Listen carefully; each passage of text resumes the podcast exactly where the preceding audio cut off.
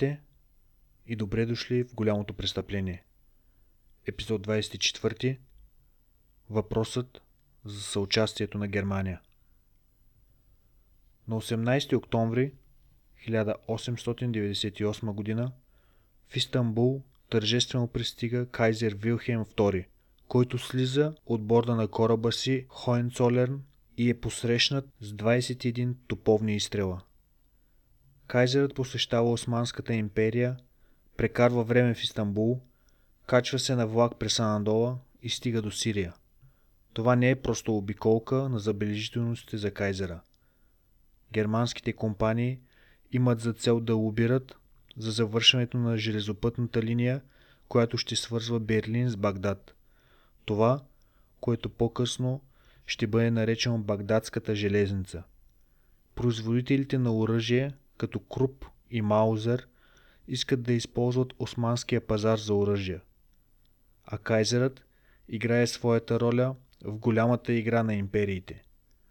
Именно в Дамаск той се провъзгласява за приятел на мюсюлманите за всички времена.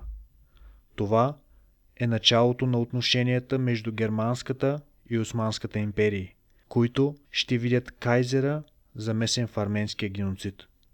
Това е въпросът, който ще разгледаме този епизод. Какво знае германската държава за това, което правят техните близки съюзници? Прикриха ли убийствата германските дипломати? Преди всичко, участвали ли са германските военни офицери в масови убийства? Подреждам ги като въпроси, защото в много случаи няма ясни отговори. Имаме само доказателства и подразбиращи се преценки, които можем да извлечем от тях. Нека започнем с военните. След посещението на кайзера през 1898 година, двете империи се сближават. Багдад бан е построен, прикован към земята с германски пари и инженери, които пробиват път през Анадола, докато не стигнат до планината Тавър. След като изигра ролята си и потуши контрреволюцията от 1909 година, Енвер заминава за Берлин, за да служи като военно аташе в продължение на 2 години. Всъщност, Енвер е основният двигател във връзката между двете империи. Той се възхищава от това, което вижда като немска организация и ефективност и военна мощ, и всъщност среща кайзер Вилхем няколко пъти. След катастрофалните Балкански войни през 1913 година, Енвер кани екип от високопоставени германци да дойдат и да реорганизират османската армия от нулата, станала известна като германската военна мисия. Това не е необичайно. Британците всъщност имат собствен екип в Истанбул, който работи по реформа в османския флот. Когато Енвер стана военен министър и светът се плъзна към тотален конфликт, тогава той се надява да надгради взаимоотношенията с Германия, като влезе в официален съюз с тях. Това разглеждахме в епизод 10. Някаква проклета глупост. В пика на войната германската военна мисия достига до 800 офицери, вариращи от фелдмаршал надолу в йерархията, и около 12 000 войници. Нещо повече. Германските генерали поемат активно командването на османските войски на бойното поле и имат германски офицери дълбоко внедрени в османския генерален щаб. Един от тях е началникът на щаба, по същество втори по командване след Енвер, Фриц Бронзарт фон Шелендорф. Най-просто казано, фон Шелендорф е голям расист. Той мрази арменците със страст. Той ги сравнява неблагосклонно с евреите в Германия. Цитат: „Паразит извън пределите на родината си, смучещ мозъка на хората в страната домакин.“ Освен това обаче, той е фанатичен войник и прави всичко, което е по силите му, за да гарантира, че османците поддържат своята страна на сделката, за да спечелят войната. Всичко, което пречи на тази победа, трябва да бъде премахнато. По-специално, той силно вярва в конспиративните теории на Комитетът за единство и напредък за непосредствената заплаха и опасност. Той разглежда дори арменските революционери в зоната на действие на армията като възможна голяма заплаха. Освен това, Шелендорф призовава последователно да се работи грубо с арменците в 6 провинции. Той допълва със съобщения края на докладите, написани от германските дипломати. Един консул се оплаква на германския посланник, че арменците, оцелели от кланетата, не получават никаква помощ или подкрепа. Консулът, пише Шелендорф, вместо това трябва да изпраща хляб на бедните турски граждани. Ние просто не можем да помогнем на населението, което е замесено в опасен бунт срещу правителството. Отношението на Вон Шелендорф достига връхната си точка с телеграма от 25 юли 1915 година. В нея той призовава за депортирането на арменския народ от 6 провинции, а арменските войници, които вече са понижени в трудови батальони, трябва да бъдат третирани, цитат, с строги мерки. Неговият подпис стои под тази телеграма. Тук става въпрос за единственото доказателство, което се е появило досега, което пряко свързва германски офицер с решение, което във всеки смисъл може да бъде определено като геноцидно. Обърнете внимание обаче на датата – юли 1915 година. Това е най-малко 3 месеца след като Талат е издал заповедите си за общо депортиране, масовите арести на интелигенцията и потушаването на арменските политически партии. В края на юли геноцидът вече е в ход, а инструкциите на Енвер за понижаване на арменските войници датират още от края на февруари, така че Вон Шелендорф просто потвърждава това, което неговите османски колеги вече са задействали. Но фактът, че той е бил готов да го поръча и да подпише името си, показва висока степен на вина. И между другото, само като допълнителна забележка, вероятно не би трябвало да ни изненадва, че Вон Шелендорф, оцелял във войната, продължава идеологията си, поддържайки нацистката партия. Но има конкретни случаи, в които можем да посочим германски офицери, които носят много ясна отговорност, ако не за геноцид, то със сигурност за арменски смъртни случаи. Първият случай е този на Еберхард Волфскил фон Райхенберг. Волфскил е служил в османската армия от името на германската военна мисия. Той е свидетел на 2 акта на арменска съпротива срещу геноцида в Мусадак и в Урфа, които ще разгледаме в следващия епизод. Волфскил е просто наблюдател на опита на османците да преследват групата арменци от Мусадак, но в Урфа той отговаря за артилерийската батарея, която се опитва да сломи духа на арменците там, които се съпротивляват от месец. Наредено му е да взриви арменския квартал на града. Той послушно изпълнява тази заповед и превръща арменския квартал на Урфа в купчина развалини. Един свидетел разказва, че бомбардировките са били толкова мощни, че арменците буквално са били ответи от домовете си. Вторият случай е този на генерал-майор Колмар Фрайхер фон дер Голц. Фигура, толкова уважавана от османците, че е известен като Голц Паша. По-рано през войната той е военен губернатор на Белгия, където са извършени масово разпространени зверства срещу цивилни лица под прикритието на оказване на въоръжена съпротива. Но след завръщането си в Османската империя има някои доказателства, които предполагат, че Голц изрично е разпоредил депортирането на арменци, работещи като работници по Багдадската железница, железопътната линия, която се строи над планините Тавър. Казвам доказателства, защото има и доказателства, които предполагат, че Талат е този, който е дал заповед за депортиране срещу протеста на германските железопътни инженери. Така или иначе, много от арменските работници са депортирани. Съществува и странния случай на полковник Странгер.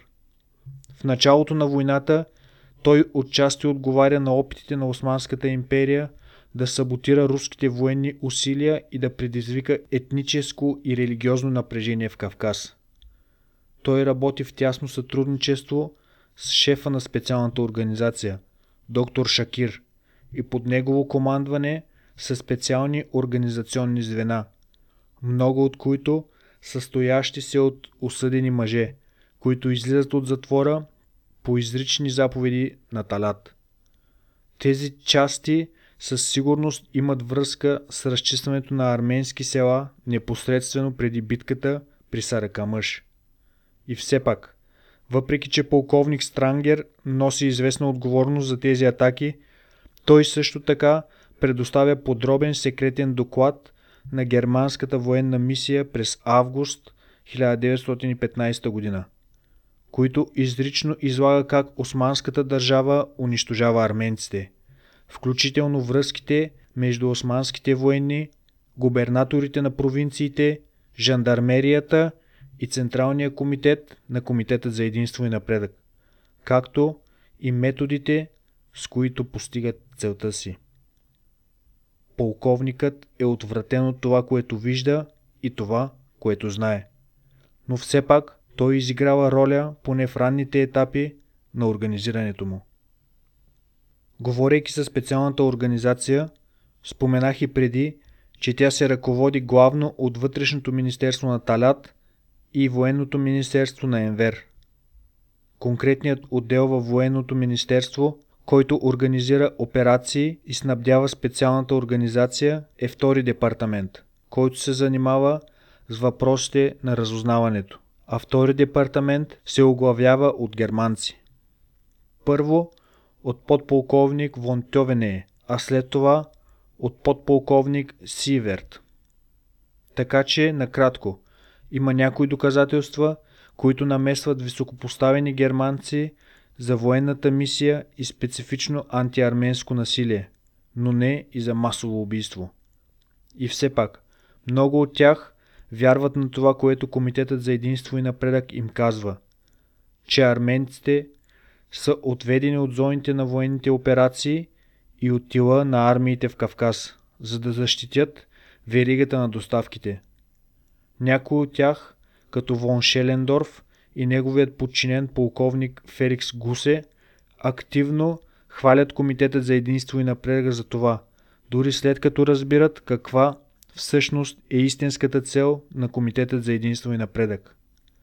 Нещата стават по-сложни, когато започнем да разглеждаме какво правят германският дипломатически персонал и германското външно министерство в това време.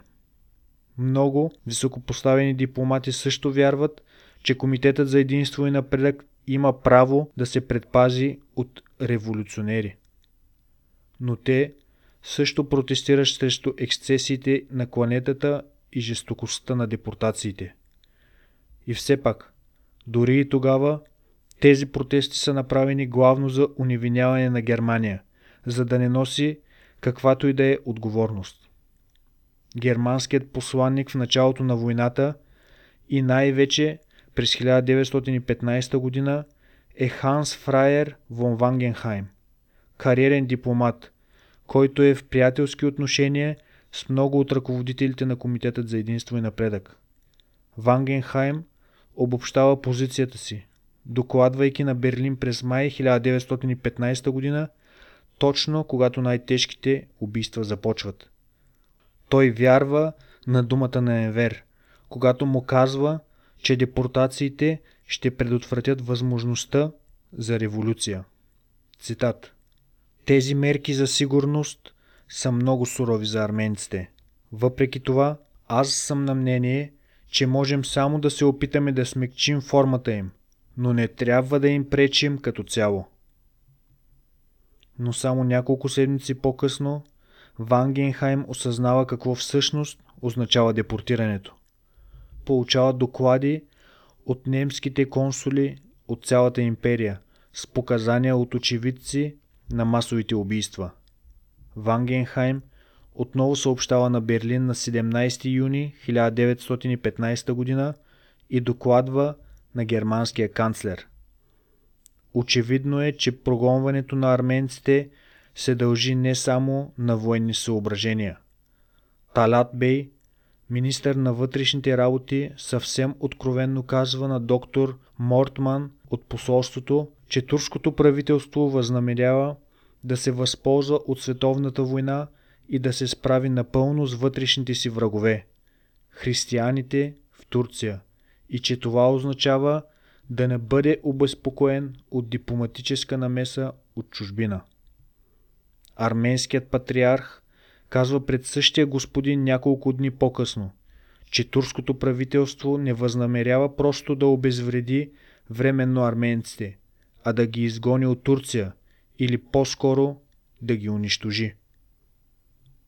Няколко седмици след това Вангенхайм се сътрудничи с австро-унгарския посланник при написването на официална протестна нота, подадена до османското правителство на 4 юли 1915 година. Двамата посланници отново заявяват, че Комитетът за единство и напредък е в пълното си право да потуши потенциален бунт, но те посочват, че това са масови депортации, които включват виновни и невинни без разграничаване. Те предупреждават, че съюзническите сили ще направят пропаганда от убийствата, което и правят всъщност, и това няма да се отрази добре на германците. Съществуват и други възражения, обикновенно по време на срещи лице в лице между служители на посолството и представители на Комитетът за единство и напредък. Разбира се, Талат, Енвер, както и министър-председателят Саид Халим изслушват учтиво, а след това не предприемат абсолютно никакви мерки. Защо се случва това? Има някаква причина да се смята, че германските протести са някаква проста формалност. Те са протести на думи, а не на действия, с единствената цел да се опитат да освободят германското правителство от всякаква вина. Комитетът за единство и напредък от своя страна знае, че протестите не са предназначени да променят нищо и така продължава с действията си. Това със сигурност е мнението на американският посланник Хенри Моргантау, който води много спорове с Вангенхайм за арменците. Моргантау е убеден, че Вангенхайм е, цитирам, лишен от съчувствие и човешко съжаление и е фокусиран изключително върху опитите да спечели войната за Германия и нейните съюзници. Всъщност, един ден след една от онези срещи с Моргантау, Вангенхайм се срива. Той е болен от известно време и в крайна сметка почива в края на октомври 1915 година, най-вероятно от инсулт. Човекът, който временно поема германското посолство, е Ернст Хоенлое Лангенбург. Така или иначе, Хоенлое продължава да издава протестни ноти и да не се съгласява с екстремния характер на политиката на Комитета за единство и напредък. На 9 август 1915 година следва друга официална нота. Германците се тревожат преди всичко, че, цитат, общественото мнение се разклаща от убеждението, че Германия, като приятелска и съюзническа сила, е одобрила или дори е вдъхновила тези насилствени действия. Ключовият параграф е последният. При наличието на тези събития, германското посолство по заповед на своето правителство е длъжно да възрази още веднъж срещу актовете на ужас и да отхвърли всякаква отговорност за последствията, които могат да произтекат от тях. Именно тази отговорност е решаващата част. Отново германците искат да се освободят от всякаква вина за действията на военния си съюзник, който извършва широко разпространени и безспорни зверства. Но не е готов да се намеси и по някакъв начин да направи нещо, за да го спре. Това обаче не може да се каже за последният германски посланник, за който ще говорим. В края на 1915 година Хоенлое е изгонен безцеремонно от страната и е заменен от Пол Волф Метерних. Метерних не е като Вангенхайм или Хоенлое. Той е напълно готов да се изправи срещу ръководството на Комитета за единство и напредък и да им каже какво мисли. При първата си среща с министър-председателят Саид Халим, той го изразява в лицето му. Докладите му до Берлин са по-язвителни от предшествениците му. Той назовава Комитетът за единство и напредък шовинисти и фанатици и ги обвинява в опит да унищожат арменците. Но протестите на Метерних идват твърде късно. По това време са нанесени най-тежките щети. В рамките на една година османското правителство иска той да бъде отзован. И Талат, и Енвер настояват той да бъде отстранен, именно защото Метерних не е съгласен с тяхната антиарменска политика. В самото германско правителство има нещо като култура на мълчание, що се отнася до случилото се с арменците. Не споменавайте арменците. Подкрепяйте нашите османски съюзници. Не застрашавайте военните усилия. Не давайте на врага гориво за пропаганда. И това се разпространява и върху германските медии, които в различна степен следват правителствената линия. Но понякога това мълчание се прилага абсолютно стриктно. Илюстративен пример би бил този на Йоханес Лепсиус. Името му сме чували и преди. Лепсиус изкочи в нашия епизод за хамитския терор, обикаляйки провинцията след кланетата, броейки мъртвите и пишейки в Европа за това, което е видял. Лепсиус също така е протестантски мисионер и човек на науката. Той много обича арменците като християни в Близкия изток и основава германското арменско общество през 1914 година. Преди смъртта си посланник Вангенхайм дава разрешение на Лепсиус да влезе в Османската империя през 1915 година, където лекарят провежда тайни интервюта с различни очевидци и дори някои служители на Комитета за единство и напредък. От тези интервюта Лепсиус подготвя книга от 303 страници, наречена «Специален доклад», която свидетелства за пълното унищожение на арменския народ. Той изпраща копие на всеки член от Райхстага и разпространява десетки хиляди копия до видни германски интелектуалци и религиозни фигури.